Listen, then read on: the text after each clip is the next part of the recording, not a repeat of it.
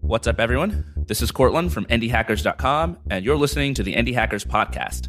On this show, I talk to the founders of profitable internet businesses, and I try to get a sense of what it's like to be in their shoes. How do they get to where they are today? How do they make their decisions at their companies? And what exactly makes their businesses tick? And the goal, as always, is so that the rest of us can learn from their examples and go on to build our own successful businesses. Today, I have the pleasure of speaking with James Clear. James is an entrepreneur. He's the creator of JamesClear.com, and he's the author of a brand new book called Atomic Habits. James, welcome to the show, and thank you so much for joining me. Absolutely. Thank you for uh, for having me on. It's exciting to talk to you. Yeah, same. I have a ton I want to talk to you about, actually. Uh, you are many things in addition to what I just listed earlier. You're also a public speaker, an educator, a weightlifter, a photographer. But this show is about building companies, so I really want to hone in on your career as an entrepreneur. And I also want to talk about your new book, Atomic Habits, and how we can apply the principles found there to form habits that can help us build more successful businesses. So let's start with you. How did you become interested in entrepreneurship? Well, I didn't really have anybody in my family who was an entrepreneur, so I, I, didn't really have much to go on early on. And I'm not sure if it's this way for other entrepreneurs, but looking back, there were a variety of things that I did early on that were fairly entrepreneurial, but I didn't know that at the time or I didn't have the language to describe it. So when I was in college, Amazon was uh, getting started and like had been around for a little while. And you could they had their marketplace feature, and you could like resell your textbooks on there. So I started reselling my own textbooks, but then I also like started doing it for everybody that was like on my floor and then in my dorm, and would just keep like five bucks from each one or whatever. And that wasn't really a business, but it was kind of entrepreneurial. As a student, I found out that you could design your own major and so I looked at all the options and was like, I don't really like any of these. So I just like came up with a collection of classes that I thought sounded interesting and then like slapped a label on it and called it biomechanics. And it ended up being like a combination of the science classes that I was excited about. Academic Affairs Council approved it and that ended up being my major. So that's also fairly entrepreneurial to like look at the set of options and be like, well, I kind of want to create my own thing instead. So I had little decisions like that. And then when I was in graduate school, I worked in the Center for Entrepreneurship and my job was to analyze venture capital investment in the region. And so I saw all these people starting companies. And that was where I kind of got the itch to really start my own thing. I was like, well, all these other people are doing it. Like maybe I should try it too. So rather than get a job out of grad school, I uh, just tried to launch my own company and kind of floundered around for about two years, which now I refer to the period as the period where I incubated my skill set. But that was really the the time when I kind of like honed my skills and learned what a website was and how to design one and what an email list was and how to launch product and all that type of stuff. And then in November of 2012, I launched jamesclear.com and I've been uh, running with that ever since. I talked to a lot of founders who have this sort of drive to create their own path like you did, and almost a disdain for for walking along the beaten path. Uh, as somebody who reads a lot and writes a lot about psychology, do you think that's something that you're just born with, or is there something in your life that made you that kind of person? Yeah, I don't. Well, I don't know. It's hard to say from like a, a, broad perspective. Like, what what does that look like in society, or how does it influence other people? I can only tell you, like from my own experience, I do think there's something genetic or personality wise that makes me very curious, or innately like I'm definitely a learner and ask a lot of questions and want to be curious. And I don't know how it's really hard to stoke the flame of curiosity if someone doesn't have that. There are ways to do it. It actually is it's related to motivation in general. I actually write about this later in atomic habits but there's this concept that i refer to as the goldilocks rule where it's this idea that humans experience peak levels of motivation when they work on a task of just manageable difficulty. So not too hard not too easy just right. And you can imagine this as like a student. You could you know reading skills are big when you're like in first grade or second grade or whatever. And so if you want to foster reading skills or an interest in reading in students it's really important to have them like just on the edge of their ability where they're they're being challenged but they're also experiencing enough success that they have a reason to come back and, and read again the next day. If you give them something that's multiple grade levels beyond them then they just get you know dejected about it. And the same thing is true you know you could imagine playing like tennis. If you play against a professional, well, it might be cool for a second, but it gets boring pretty quickly because you're going to lose every point. If you play against a five year old, it's going to get boring pretty quickly because you win every point. But if you play against someone who's your peer, who's like just kind of right around the same level as you, you win a few points, they win a few points, you have a chance to win, but only if you really try hard. that's like the most motivating level to be at. And so if you can maintain that, then you can perhaps like stoke curiosity up a little bit or to keep you on that razor's edge. And in fact, many products, especially like video games, are amazing at this. They're they're really good at keeping players right on the edge of their ability so that if you start to struggle, they'll offer you more power-ups and weapons and things like that. And if you're doing really well, then you face more challenges or difficulties. But the idea is to always keep you kind of like on that border, which keeps you engaged and curious and motivated and excited. But in real life, it's in the physical world, it's hard to maintain that. Uh, and that's doubly true for an entrepreneur who is building a business and, you know, like there is no roadmap. So keeping yourself right on the edge of your ability is really hard because you're not quite sure what you're working on all the time or what your abilities are or what you need to be focusing on the next moment. So, from a practical standpoint, it's difficult to do that. And if you don't have some level of innate personality that's interested in learning and being curious and kind of diving in, being a problem solver, then I feel like it would be harder. And again, you know, I can't speak for for everybody else, but I can say from my own experience, I, I do think I'm kind of like wired that way. Yeah, I've heard about other things that motivate people as well. In particular, I read an article recently about how entrepreneurs have a high incidence of being unemployable people who think that they simply won't be able to get a job, or if they do, their skills will be undervalued, which I think can be sort of a motivating factor for starting your own business. Let's talk about this area, this period of time where you were sort of learning, learning what a website is, learning how technology works, um, and sort of becoming the person you are today. What do you think were the most valuable skills that you learned during this period? Well, probably the most valuable thing was learning to trust myself. In a sense, entrepreneurship is just the ability to trust that you'll figure it out because you're constantly facing some challenge or problem, no matter where you're at on the curve. I mean, you could have a $100 million business. There's going to be some challenge that you're facing next that you haven't faced yet. And if you have the trust, the faith that you'll figure it out, then you have a reason to show up and keep doing the work. It takes a little while to, to learn that or to believe that about yourself. You need like some evidence. You know, you have to solve a few problems before you really are like, yeah, I, I can I can figure that out. I can make that happen. And early on in your career, there's a surprisingly long amount of time when you're like, is this still really going to take? You know, like most entrepreneurs I know are still paranoid that like the bottom is going to fall out of their business and things are going to collapse overnight. And even if you don't feel it every day after you've been established for two or three or five or ten years, uh, you still feel it every now and then. And so it's important to have that that like trust and confidence in yourself then there are just a long list of skills and technical skills that I learned over those first two years. And this is true for any business. The the particular skills you learn differ based on what you're working on, but you go through this period where there are all these initial costs with starting up a business. And I don't just mean like financial costs, but also time costs. And those are maybe even the more painful ones to go through. So, you know, early on, I had no budget. I, I, didn't have any resources or money to draw from. So it's like, well, the website needs to get designed. I guess I need to teach myself web design. So, you know, there goes a few months or a, a couple weeks working on that. And it can be frustrating to deal with those problems over and over again. It's like, all right, we need to put a product up for sale. So now I guess I need to figure out like how to get a buy button on the site. Or I hear email lists are important. So I guess I need to learn what an email list is and how to build a form and all that type of stuff. And again, the problems differ depending on what your business is, but it's particularly frustrating early on because you're like, man, I know if I just had a little bit of money to pay a programmer to do this, they get it done in 45 minutes. But for me, it takes 14 hours.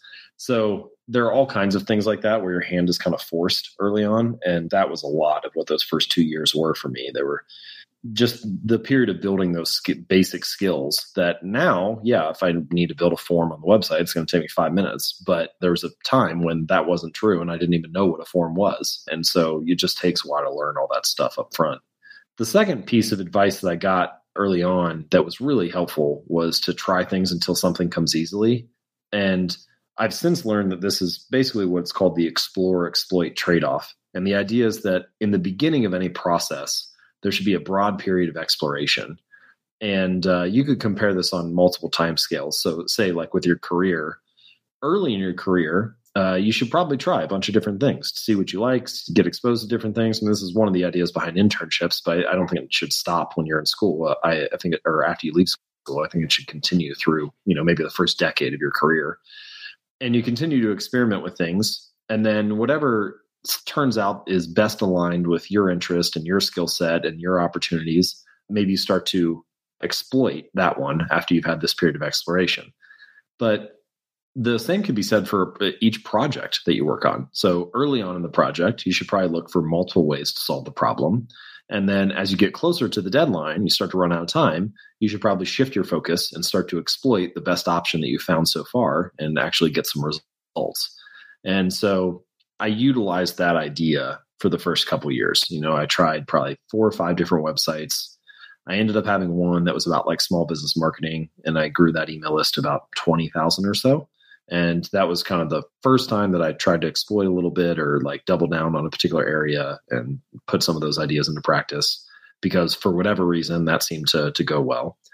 But then I knew pretty early on in that that I wasn't super interested in that site, uh, but it was even though it was working a little better than anything else I had found at that time.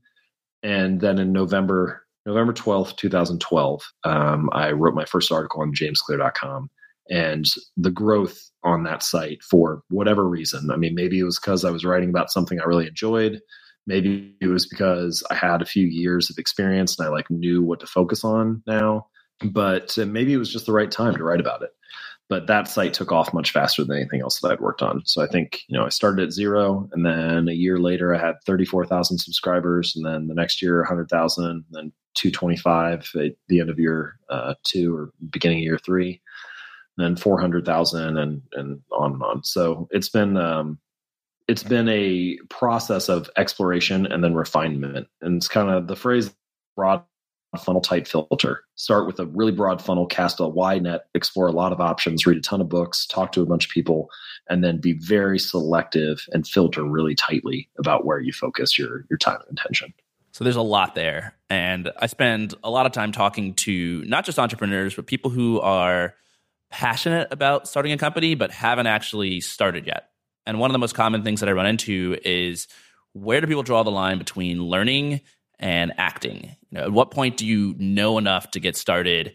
At what point should you stop reading, stop listening to podcast episodes, stop um, buying books, and actually decide what kind of business you're going to work on? It sounds like for you, those two processes, learning and acting, were intertwined. Uh, so, how do you think about navigating that line, and how did you shift from one to the other? Yeah, it's a good question. And I mean, it, first of all, inherently, the balance between these two is challenging. I mean, this is one of the things that makes building a business uh, or learning and implementing anything difficult. You know, if, I, if everybody knew what the ideal solution was, then it wouldn't be that hard. But the way that I think about it now, and this is again a little contextual for me since I'm an author and a writer, and writing is kind of the backbone of my business. But I would compare it to a car. So, knowledge, learning about something for your business, kind of like filling the car up with gas. And you need gas to get around.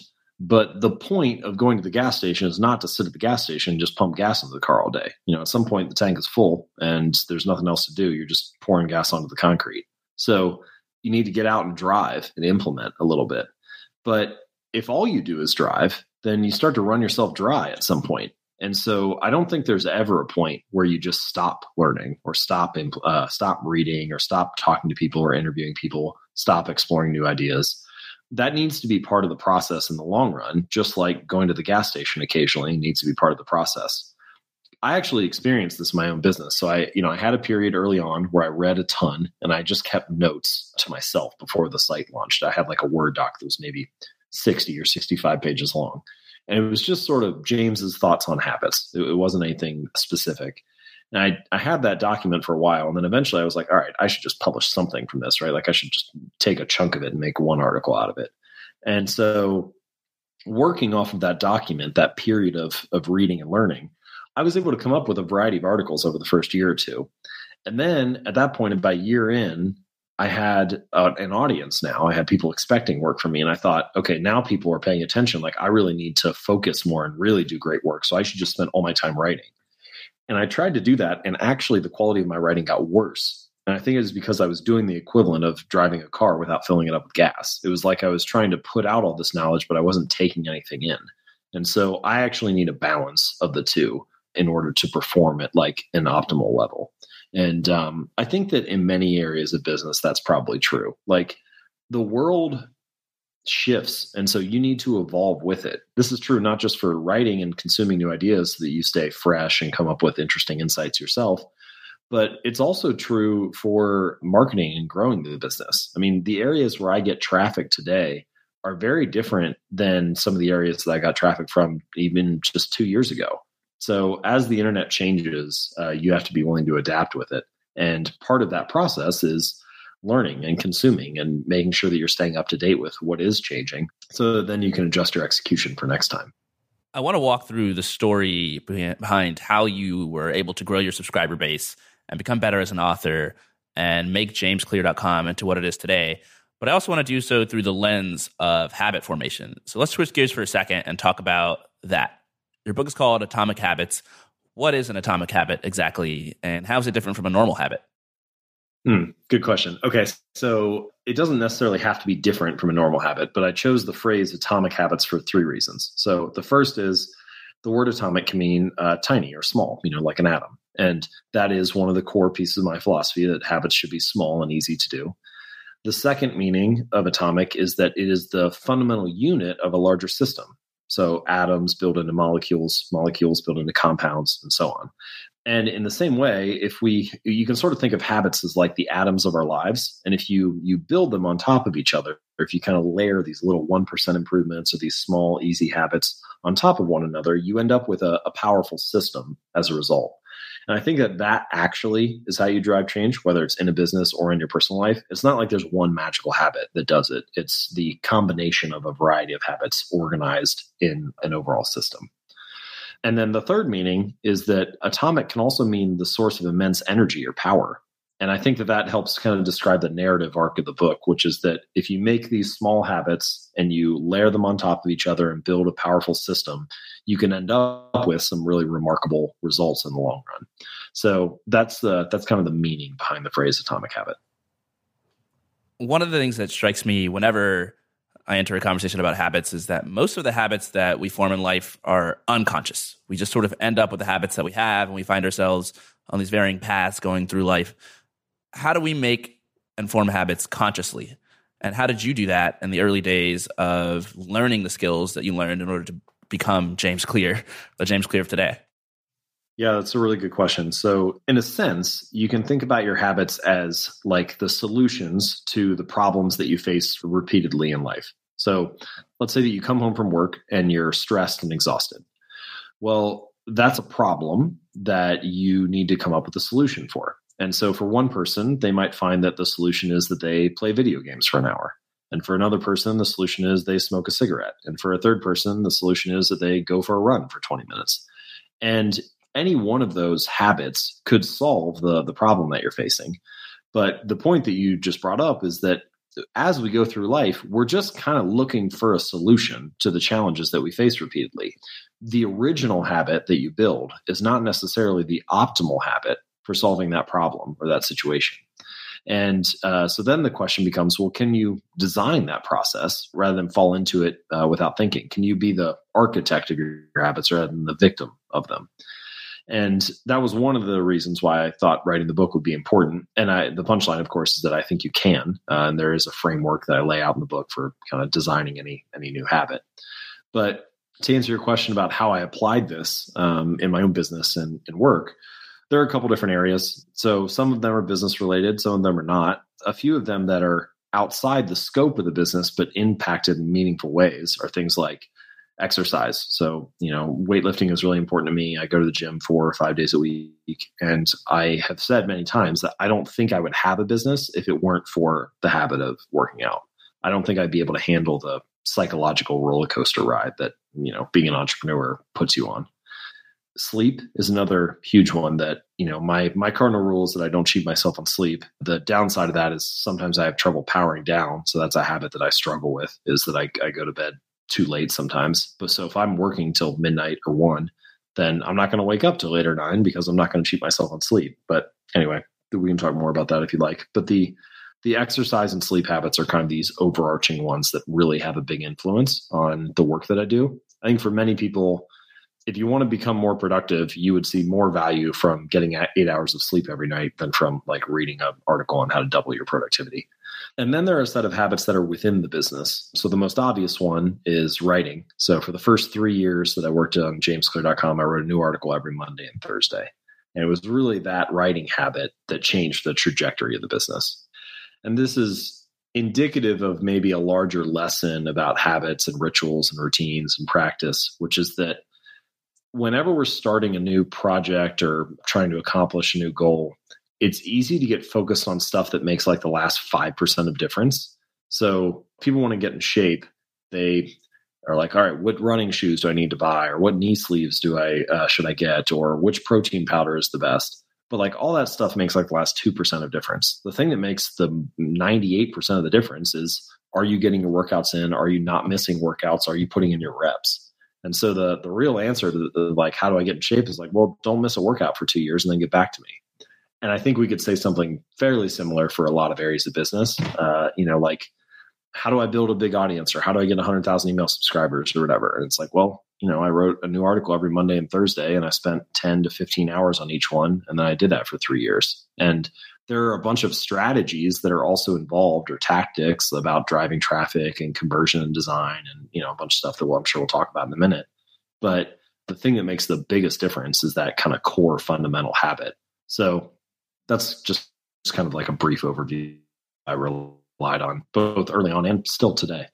Yeah, I really want to get into this habit you formed around writing every Tuesday and Thursday. One thing you mentioned that I thought was very interesting is that we go through our lives developing solutions to problems. So what you mentioned specifically was you might come home from work exhausted, and the solution to that problem is you play video games for an hour. And I think what's interesting to me is that often we don't even think about it in these terms. We just feel a craving to come home and play video games, to come home and eat a slice of cake, to come home and watch TV or something. And we might not even be aware that it's solving any particular problem. We just feel like that's what we need to do because we know that it works.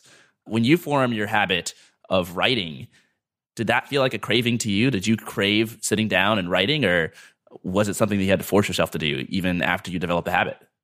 Mm, yeah, so this is a good question, and it leads into kind of a deeper understanding of what a habit is and how it works. So, in the book, I lay out this four-step process for uh, for how habits work, and you can sort of think of it as a habit is a behavior that has been repeated enough times to become more or less automatic.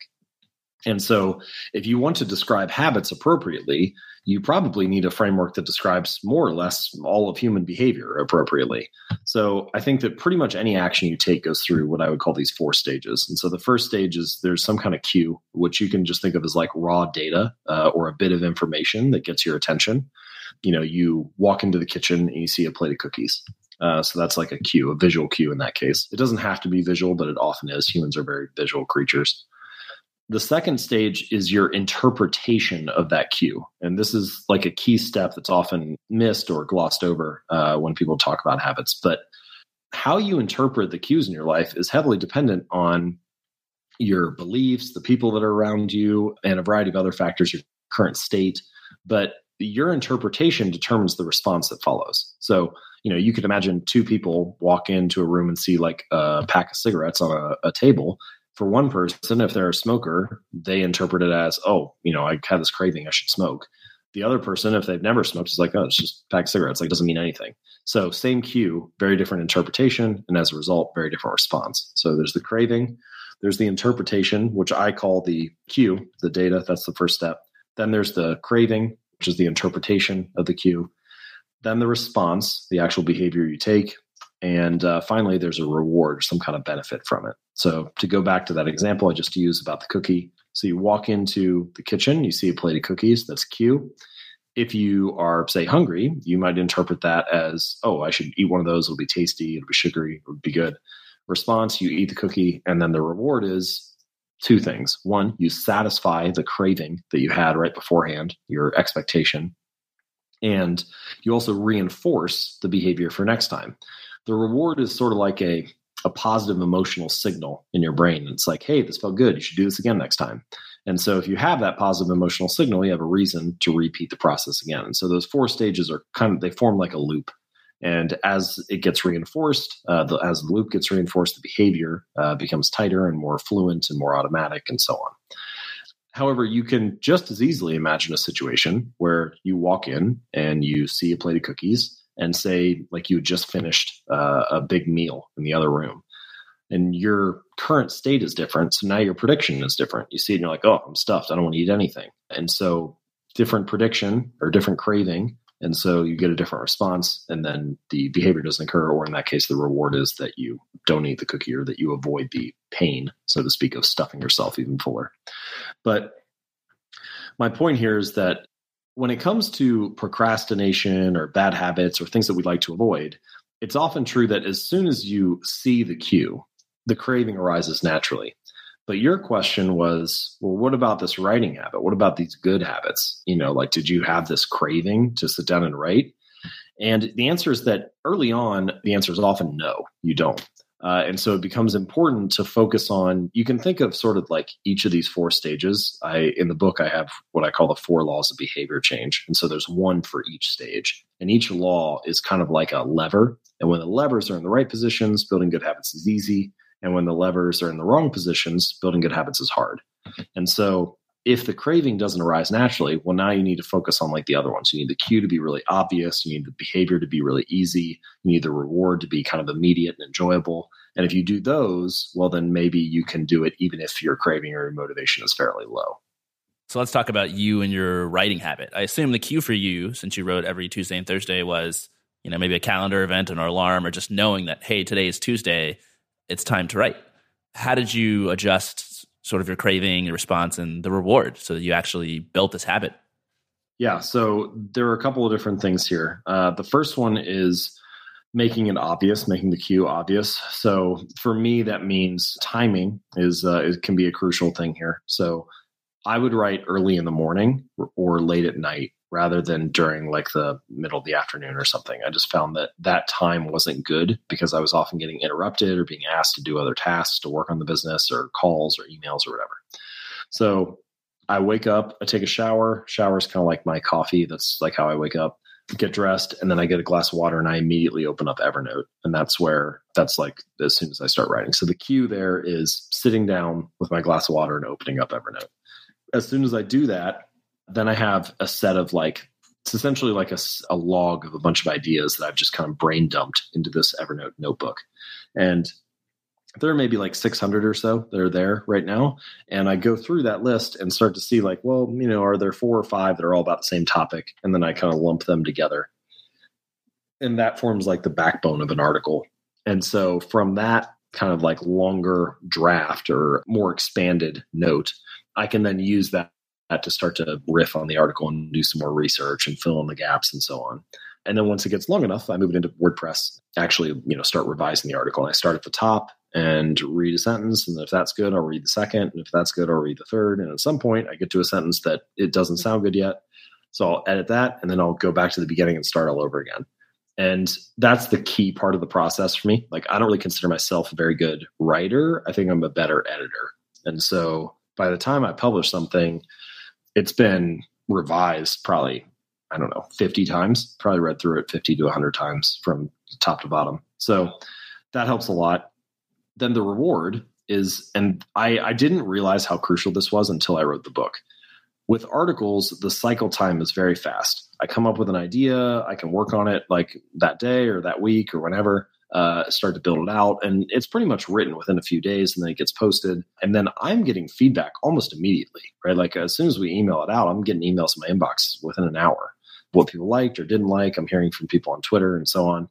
And that feedback, that's kind of the main reward for me. Um, and uh, knowing that other people are finding it useful or helpful or insightful, that gives me the momentum or the energy or the reason to show up again the next day and do it all over again with the book, that was a real challenge because I wasn't sharing it with anybody. I was just writing for a few months. And then I was kind of in like a hole. I was in this cave and I would write something and I, nobody was reading it. So it wasn't until I had an editor help me a few months later that I finally realized, man, I just need feedback from somebody. It doesn't have to be thousands of people. I just need someone to tell me like this is good or this is bad. So that was kind of a lesson there. And I think it's also a lesson about habits in general, which is that the more immediate you get a signal of positive feedback, the more likely the behavior will be repeated in the future. And if you don't have that immediate signal of positive feedback, you don't have much reason to return again. And that can get depressing or demotivating. Yeah, I think a lot of founders get stuck on this reward step, especially if it's your very first business. You haven't really done much in the past. You can spend a lot of time building something or working on something and have absolutely no audience, no users, and have no real external motivation for why you should continue the slog into the future. How did you get over that hump in the very beginning of jamesclear.com? Before you had 400,000 subscribers, before you had millions of people coming to your website, was there a period where you would write an article and there were crickets and no response whatsoever? early on, I would get maybe one email from a reader a week. And that one email, I can I can still think of one in particular. That was enough to get me to show up again the next week. And so you really start to appreciate any bit of encouragement that you get from people, any signal that things are moving uh, in the right direction. I mean, the mo- one of the most effective forms of motivation is progress. So you need some signal of progress to to show up again. And there are some things that you can do to make this easier, like habit tracking is one that can be an effective use for, for any habit, but certainly applies to business as well. Like the most basic form of habit tracking is to just get a calendar, and then each day that you perform a habit, you put an X on that day. And I have a friend who's a he's a freelance videographer, and so any day that he does 30 minutes of video editing, he puts an X on the calendar. Even if you know you can imagine you're working on a big project and it's taking a while and you're you don't feel like you're making pro- uh, progress. But if you have that calendar, you can look at it and be like, hey, you know, like I have done this six days in a row now. And um, so seeing that streak can be kind of motivating. And in that sense, measurement can be useful to kind of help you continue to move forward. But it's also informative for when measurement is not useful, which is you need to pick the right measure because you need to be able to. The point of the measure uh, in this case is to see progress so you have a reason to show up each day. So if you pick the wrong measurement, like you know, this is very common if people are trying to lose weight.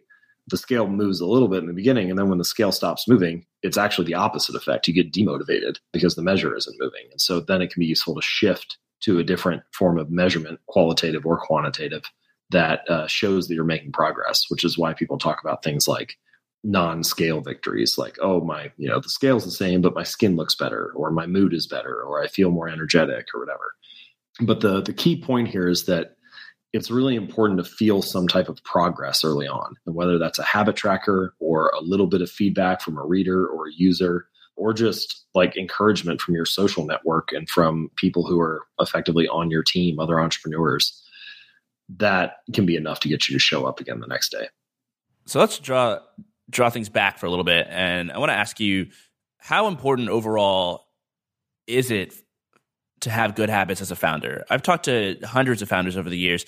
Some of them have terrible habits. Some of them don't sleep at all. Some of them never exercise. Some of them will toil away in obscurity for months or years without any sort of positive reward or feedback whatsoever. Why is it that some people can succeed with seemingly bad habits? Or is it that they actually have good habits that we just have trouble identifying? Well, there are a couple ways to answer this question. I mean, first of all, all humans are complex and have good and bad habits. So, you know, nobody's out there like a robot just knocking it down every single time. But the second thing is that habits are only part of the puzzle. So, you know, let's say that um, the, the two pillars of success or achievement that I like to think of are decision making and habits. And so, let's say that you decide to be an entrepreneur and you could decide to like open a local pizza parlor or you could decide to start a, a software company. Now, either way, you're going to be working really hard because being an entrepreneur is tough and it's going to take a lot of effort. But your initial decision effectively kind of like determines the amount of leverage that's available to you.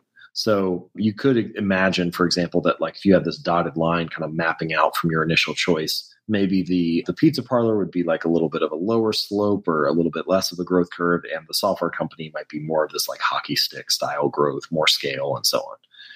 But how much of the potential of that initial decision how much of that leverage you capture is determined by your habits. So your your initial decision determines the trajectory available to you. Your habits determine how far you walk along that path. And so it's possible that uh, you know, you could start the local pizza parlor, and if you had really killer habits, you could end up more successful than um, you know than the person who started a software company but just didn't have good habits and couldn't execute. Now, of course, the what we all want is to both make great decisions and have great habits. And so, uh, you know, if you're looking at founders who seem to be so flawed in some sense, I mean, again, first of all, we're all flawed. But secondly, it's possible that luck is, or randomness is driving a lot of that. Like maybe they just made a really great initial decision or they caught a really good break and that's helping kind of like provide this tailwind. It's also possible that they have terrible habits in one area, but they have really killer habits in like a few key areas related to building the business. Maybe their sleep habits are awful, but their like sales and biz dev habits are amazing. And so there's a variety of lenses that you can kind of look at that problem through. But I generally like to break it into decision making and habits. Yeah, that's a very clean way to separate it. I want to talk a little bit about the decision making that you had at the beginning of your your website, jamesclear.com. What was your vision for your personal blog at that time and why did you start it? well, early on, I thought it was going to be more of a health related site. So I wrote more about strength training and I wrote about health and i was also considering going to med school at that time so i was like writing about the healthcare system and things like that. And it was all behavioral based or performance based but it had more of like a health tilt. And then gradually uh, i wrote a few articles just about habits in general and those did better. And so i was like well maybe i'll focus there a little bit more. And so i wrote a few more of these kind of like i guess we'd call them more like big idea pieces and those did well. And so I was like, all right, maybe I should think about this a little more. And my MO or my mantra has always been to try to be like a bridge between the academic research and the the scientific, uh, scientifically based ideas and practical application in daily life. So, you know, I want to I want the ideas to be evidence based, but highly actionable and practical. And so I started writing more of that style, and uh, that caught on better than other stuff. And so I started to shift my focus there. So and I didn't have the language for it at the time, but it was kind of that explore exploit trade off that I talked about earlier. Like I was trying things out, and then as I started to hone in on what worked, I just gradually shifted a little bit more of my energy toward that direction. And I think what's cool about having a blog and writing, I've talked about this on the podcast before, but you know, starting a SaaS business, trying to code an app from the ground up is tough because in a way you only get one shot. I mean, you can iterate on what you've built, but it takes a lot longer. Whereas if you're writing, you can crank out an article in, like you said, 10 to 15 hours and see what kind of response it gets. And then, you know, two days later, it's time to crank out another one and you can sort of iterate based on what you've done before very quickly. And so I think explore, exploit ends up being a much more effective algorithm if you're writing than it does if you are building an app or doing anything else where the cycle times can take months rather than just days. Yes, that's probably true. I mean, the explore, exploit uh, kind of approach, it's basically focused on experimentation and feedback cycles. And if you can, I mean, this is kind of what machine learning is based around, is that if you can run 10 million or 10 trillion feedback cycles. Uh, a human could never do that in their life, but a machine can become very good at chess or whatever by doing that within just a few days or weeks or however long it is. Uh, and by getting way more feedback cycles, the machine learns much faster than a human does. And so, whenever possible, you want to apply kind of some type of similar framework to your own business and life. How can I test this in a smaller, faster, quicker way so that I can learn faster. Because if I can learn faster, then I can direct my resources to the right area more quickly. So, you know, I mean, this is part of the idea behind lean startup or minimum viable product and so on. But the the idea is, I think, is sound and applies to a lot of areas of life, which is scale it down, test it as quickly and as cheaply as possible, and uh, try to get feedback and learn as fast as you can. Yeah, I think one of the most common challenges that entrepreneurs run up against is that we often start off with this massive vision, this huge way we want to change the world, this product that we want to create that's going to be magnificent. And obviously, it's going to take years to get there. And like you said, having an MVP, a minimum viable product, can help you take sort of a first bite off of that problem. And maybe it's not impressive, maybe it's not something that looks great, but it helps you cycle faster and course correct. And when you have a job, when you have a family, when you have TV shows you want to catch up on, when you have hobbies that you want to do, it can be hard to find the time to work on something. How did you, in the beginning of jamesclear.com, find the time to do all this stuff? And how did you convince yourself to break things into sort of a small, small chunk rather than working on some massive business? Well, it's a good question. I now I think about life as kind of like a series of seasons. So what season am I in right now and what behaviors and areas of focus are best for that season. And so the the short answer to your question is that well, the way that I did it was by pretty much eliminating everything else. Like I just kind of like made it my life and focused on that. And there were only a few key areas, other areas that fit in there. So I already mentioned sleep and weightlifting, and then I had my girlfriend, now my wife at that time. who was getting some of my time. But I didn't spend much time socializing or going out. Uh, I was busy working and building my business. I didn't spend time on other hobbies really. I didn't have a television, so I didn't really watch TV. I am someone who has like a very wide range of interests. So it's not that I didn't want to do those things. I think all that stuff is fun and great. It's just that it wasn't the right season for it at that time. Similarly, and you know, some of this is just like luck with how my story played out and I decided to become an entrepreneur earlier in life rather than later but I didn't have kids yet. And so that made a big difference. Whereas, you know, if in a few years I have kids, that's going to be a very different season. And so it'll probably be less career focused and more family focused. I still am applying some of these ideas now. You know, like I would love to learn an instrument or uh, I can't read music. I'd, lo- I'd love to be able to do something musical, but it's not the right season for that because every hour that I put toward learning an instrument or learning how to sing or whatever, is an hour that I couldn't put toward building the business or being in the gym or doing some of the other stuff that's really important for me in this season. So, I mean, this is just, it's just about trade offs and time, and everybody faces those trade offs. But I think you need to be strict about that. And the focus of life as a, like a series of seasons has helped me get over this hurdle of feeling like, oh, I want to do it all now, rather than being like, well, it's, it's just not the right season for that. I can get to it later. Yeah, I think that's something that's not talked about often enough because it's pretty easy to look at someone else who's super successful and is doing a lot and assume that they're doing everything at once. Assume that they're building their business and they're watching every episode of Game of Thrones, you know, and they're raising a family. And in reality, you know, they're only doing one of those things. And it reminds me of you mentioning sort of the technique of habit tracking, where you set a goal and every single day you do it, you put an X on the calendar. I've done that myself. And what happened was eventually I said, well, why don't I track like 15 different habits this way? Instead of just one. And at that point, it all fell apart, and I lost the motivation to do it because it was just too much. Yeah, so you don't need to track every habit as you like found out yourself, but I think it's also important to you can broad I broadly lump habits into two categories. So the the first category are like things that I don't know, brushing your teeth or tying your shoes or unplugging the toaster after each use, like stuff that you just do once you it's set, you don't really need to think about it anymore. Like I don't need a process of continuous improvement for tying my shoes. Then there's a second category of habits, which are things that actually are really important to you and you do want to continue, continuously improve. So for me, it's probably things like weightlifting, photography, and writing. And those areas, the key distinction between the two is that those are the areas that you should track and have a process for like reflection review so that you can refine them. But you don't need to like measure and reflect on uh, every habit that you're trying to build. One of the things I think that's interesting about interviewing you is that most people that I interview are, you know, first name, last name of whatever company. So Austin Allred of Lambda School, but you're just James Clear, perhaps of jamesclear.com. uh, the business that you build for yourself is really kind of a personal brand. What are some of the advantages and disadvantages of going that route versus building a business that's entirely separate from yourself? Well, the the one of the advantages is uh, very. It's good for someone like me who has a brain that likes to jump into a bunch of different areas. So right now, I just finished this comprehensive book on habits. But if in a year I want to write a book about decision making or consciousness or uh, some other topic that's interesting to me, then I can do that fairly easily. You know, like it's not it's not betterhabits.com, in which case I would be kind of locked into, you know, like one type of work or one one type of topic. So a little bit more flexibility that way.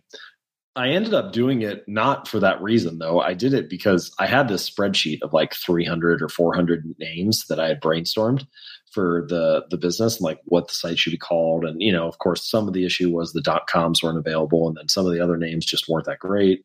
And i showed a top 10 list to some of my friends and um, the feedback was pretty much unanimous. People were like yeah really none of these are good. I was like yeah i agree. So i was like well if seth godin's name is good enough for him or oprah's name is good enough for her like i'll just go with my name and figure it out later. And so in a lot of ways i'm still just figuring it out later. But the disadvantages in the beginning, there is a little bit of a disadvantage with not having a brand because a well chosen brand can help kind of drum up the initial support uh, easier.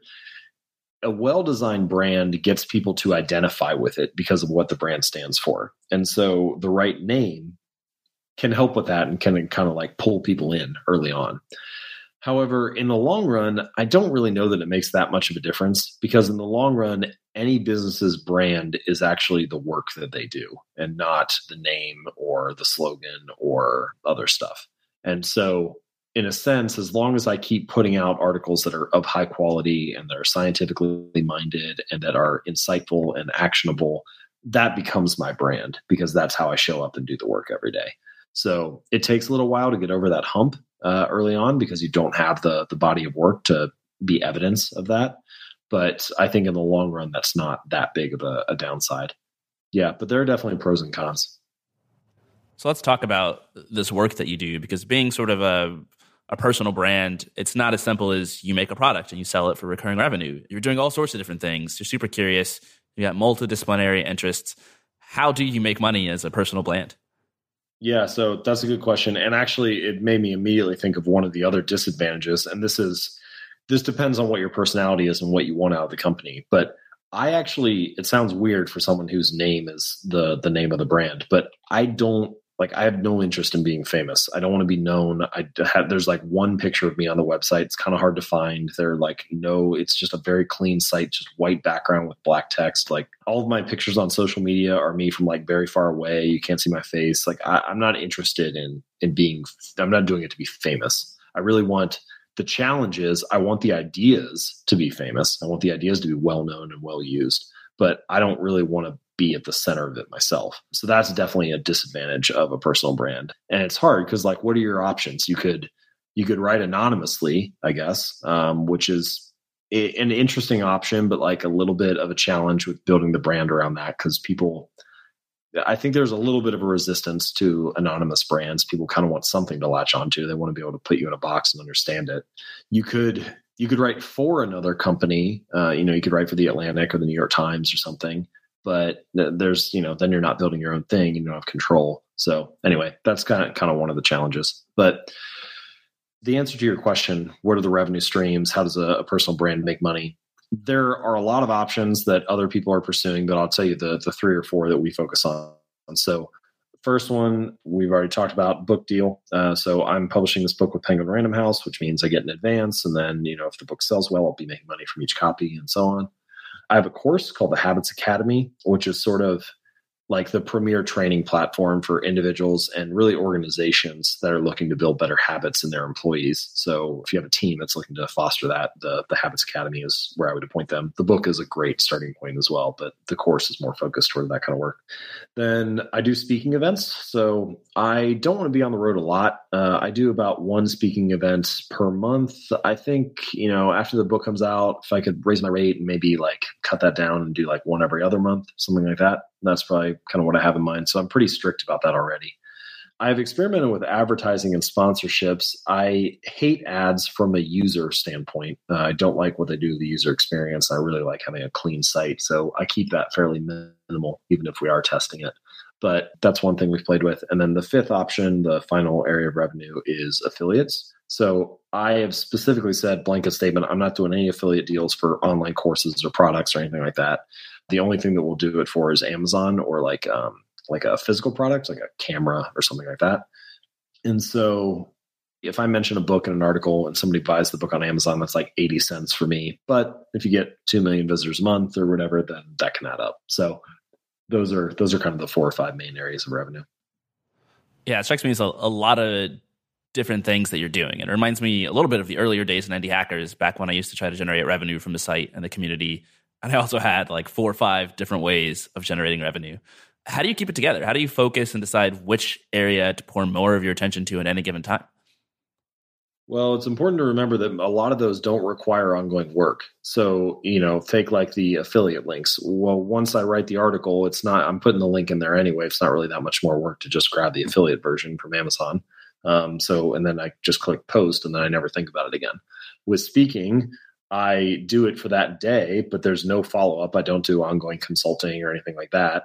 And then I just have a speaking page on the site. So I'm not spending any time doing sales or like outreach. People just, they come through the site to me. So there isn't much work for that. The only ones that really require ongoing work are the book and the course. And uh, that's fine because the main work that I do is writing uh, or teaching in a, in a sense. And so you know, I'm always writing new articles, and this just happens to be the the book that I've been working on. And then, you know, at some point, I'll probably shift and focus on a new topic. So it may sound like a lot, but it's actually really not that much when it comes to working on it day to day. You talk in your book about how having an accountability partner can really improve your ability to form good habits. And I think in the land of entrepreneurship, that person is most likely to be a co founder who actually helps you start and run your business. How do you think about the trade off between being a solo founder and potentially bringing someone in to work with you as a co founder? Mm, I think if you find it's it's like hiring. So you know, one thing I've learned as I've been hiring for my own business is that making an all star hire will make your life five times easier. It's so worth it but making a bad hire will actually make things worse. And I would say that co founder is probably like that. Like, if you want to create the hierarchy of building a business, it's probably like have a great co founder is at the top, then be a single founder is underneath that, and then have a bad co founder is like at the bottom of the rung. So it can either be way better or way worse. And early on, I bet there are all kinds of benefits if you have a good co-founder. You know, like you have somebody else who's motivated. So it's kind of like having a workout partner. You know, like you might both not feel like working out every day, but one of you will probably feel like putting a workout in each day. And so that's enough to get the other person on board. So it's good for motivation it's just great to have somebody else for sanity to like go through it and talk about that. I mean, most entrepreneurs have somebody they got to talk to, you know, like a lot of masterminds between entrepreneurs end up after the first like, I don't know, five or six months where you, everybody gets a feel for their business and then you talk through things. And like at some point it gets, it just kind of turns into like a therapy session where every, all the entrepreneurs are just talking to each other about what it's like to be an entrepreneur and what they're struggling with and, and whatever and that's just because people need that. So if you can have a co-founder then you kind of get that like implicitly or automatically. And then you also get this division of labor which is great. I mean for me early on i had those challenges like i you know mentioned earlier. It was like well guess i need to spend 30 hours working on this web design project even though you know if you had a co-founder that was good at design or like a programmer or something like that well then they can do that. And that's like right within their wheelhouse of expertise. And you could just focus on sales and marketing or something else.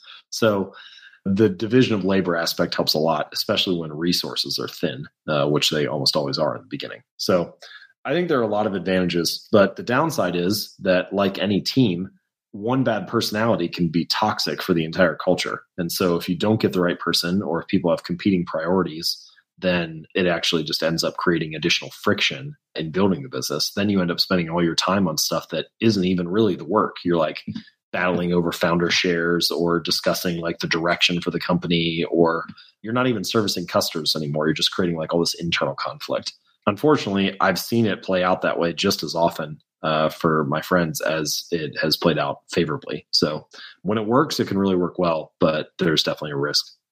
How do you as a solo founder find people to hold you accountable I guess it comes from a couple different areas. Like I I mean, first of all, I like I'm just I'm not perfect. There's a lot of places I should be more accountable to that I'm not. One of the biggest issues in my particular business is that I'm the bottleneck for a lot of stuff. So, you know, like I know Lindsay, she's like kind of my uh my marketing master and she like runs all of our our marketing stuff and the book launch and like a lot of other things. And um she's great, but man, like it sucks for her if she's got a bunch of projects she needs to work on. she's still waiting on me to get done with like the latest article or the latest, you know, like piece of content or something. So in a sense, I'm accountable to my employees and my team. So that helps a little bit. The expectations of the rest of the team.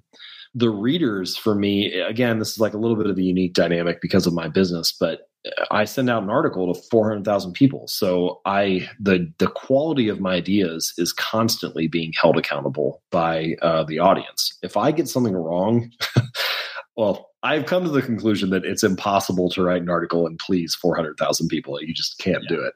But it actually it ends up benefiting me in the long run because if I get something wrong, I hear about it immediately. So I can I can update the article pretty quickly.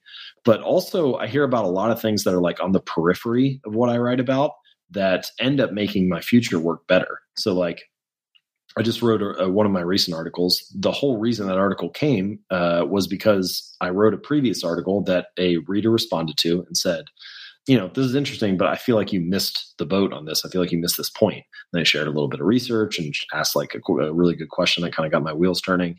And so then I was like, well, this should be a whole separate thing. And so then I end up writing that article. And that happens a lot. It's like you forgot this piece of research, or, you know, what about this example? Or uh, have you thought about it from a different angle? and that's super helpful. And ultimately, um, you know, I've mentioned this already, but I care less about uh, me being well known or anything like that. I care more about am I sharing useful ideas. And so ultimately, that's probably the best form of accountability for me is that the the audience kind of holds me to that standard.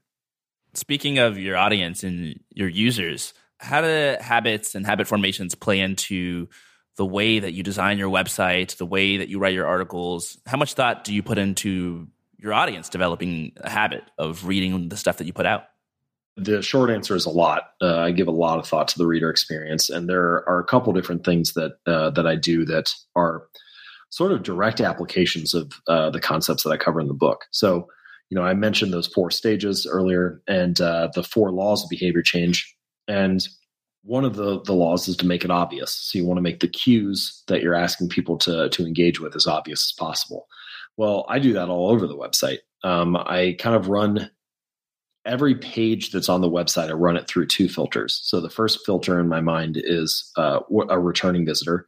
If someone's been here before and they're coming back, what are they going to be looking to do quickly? And how can I make that as obvious and as easy as possible for them to do? So, you know, I think there's that famous web design book. It's like, don't make me think. But that is basically that idea. You know, like how, how can I show them what they need without them having to think about it or dig around for it?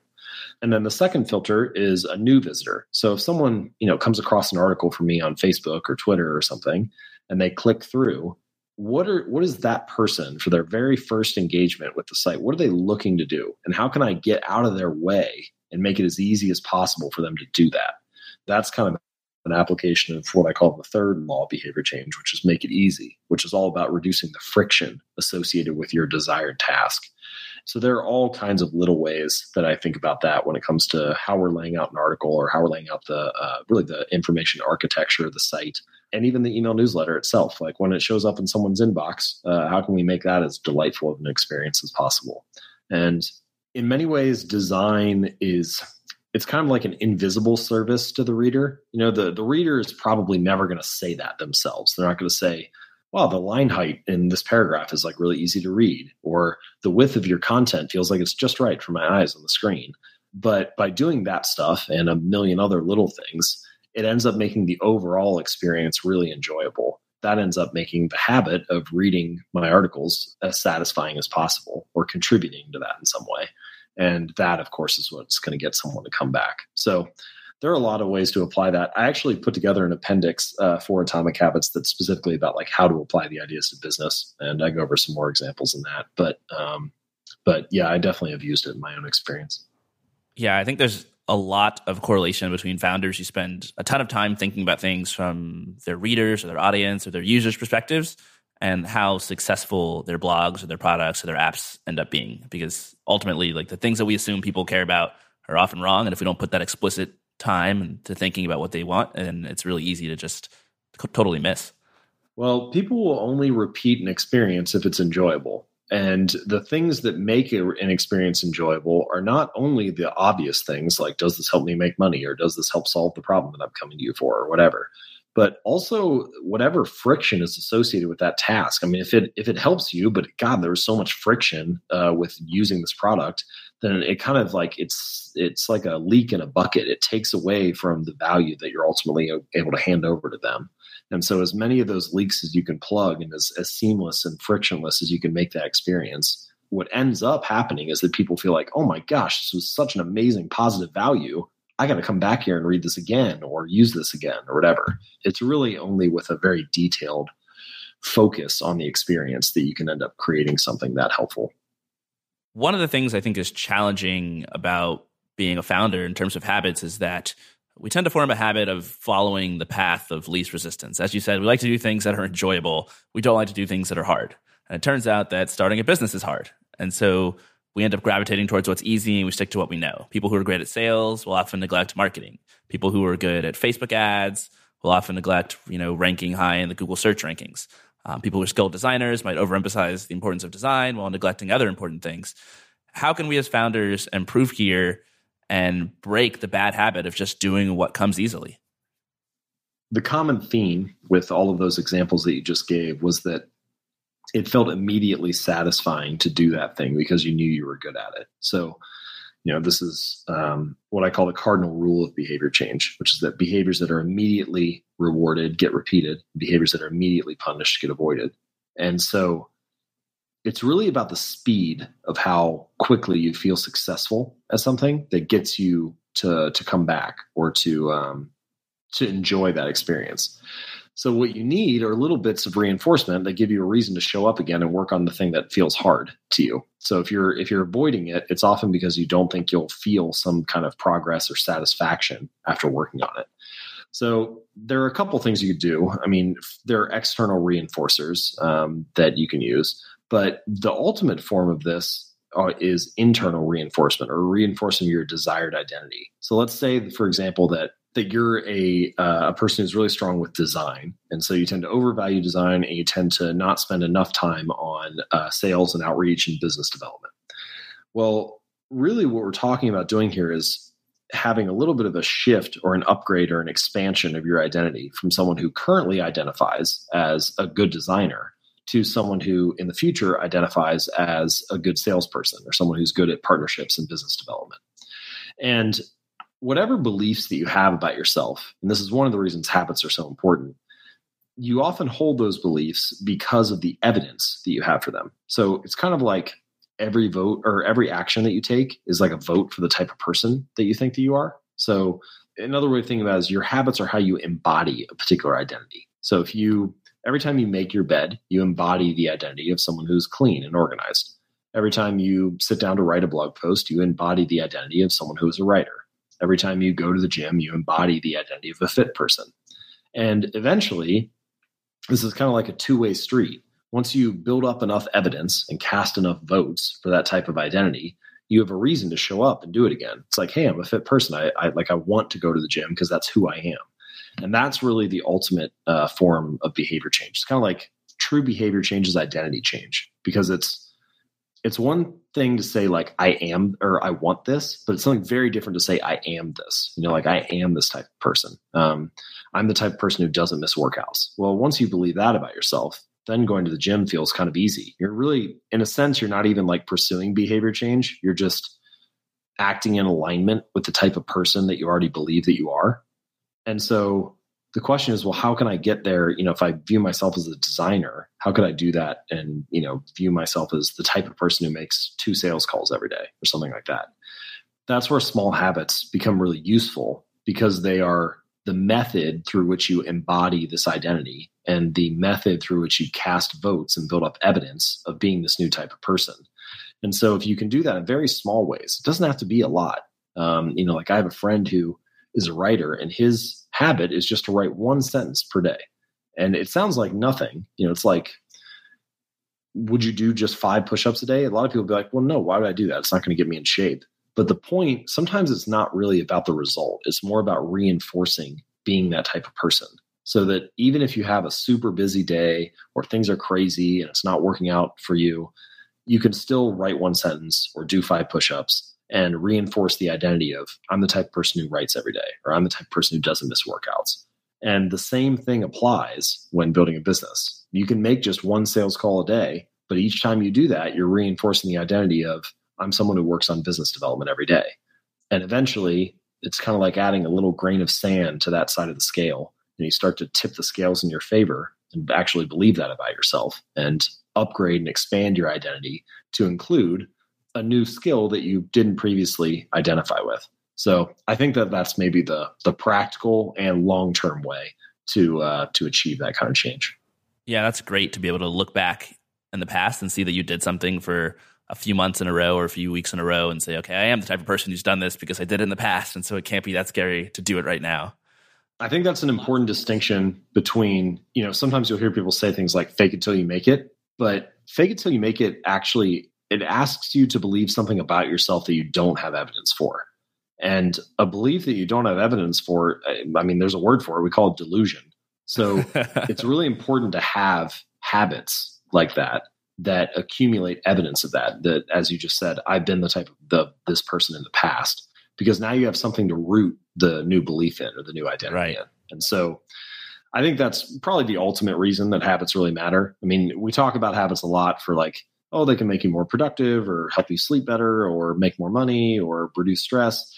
And all those external results are fine. Like that's all true. But the real reason that habits matter is that they're the most effective method for upgrading and expanding your identity, for believing something new about yourself, for like fostering a new sense of self image.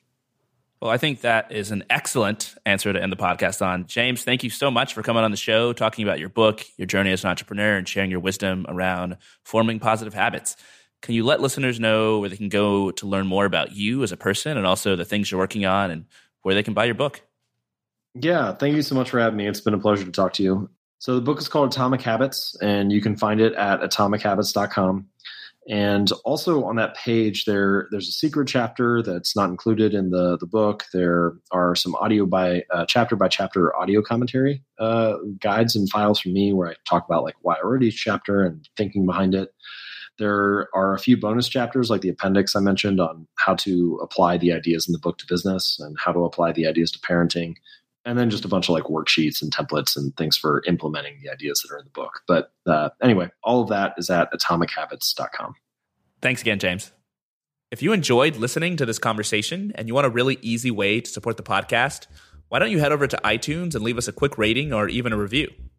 If you're looking for an easy way to get there, just go to indiehackers.com slash review, and that should open up iTunes on your computer. I read pretty much all the reviews that you guys leave over there, and it really helps other people to discover the show, so your support is very much appreciated. In addition, if you are running your own internet business, or if that's something you hope to do someday, you should join me and a whole bunch of other founders on the indiehackers.com website. It's a great place to get feedback on pretty much any problem or question that you might have while running your business. If you listen to the show, you know that I am a huge proponent of getting help from other founders rather than trying to build your business all by yourself. So you'll see me on the forum for sure, as well as more than a handful of some of the guests that I've had on the podcast. If you're looking for inspiration, we've also got a huge directory full of hundreds of products built by other indie hackers, every one of which includes revenue numbers and some of the behind the scenes strategies for how they grew their products from nothing. As always, thanks so much for listening, and I'll see you next time.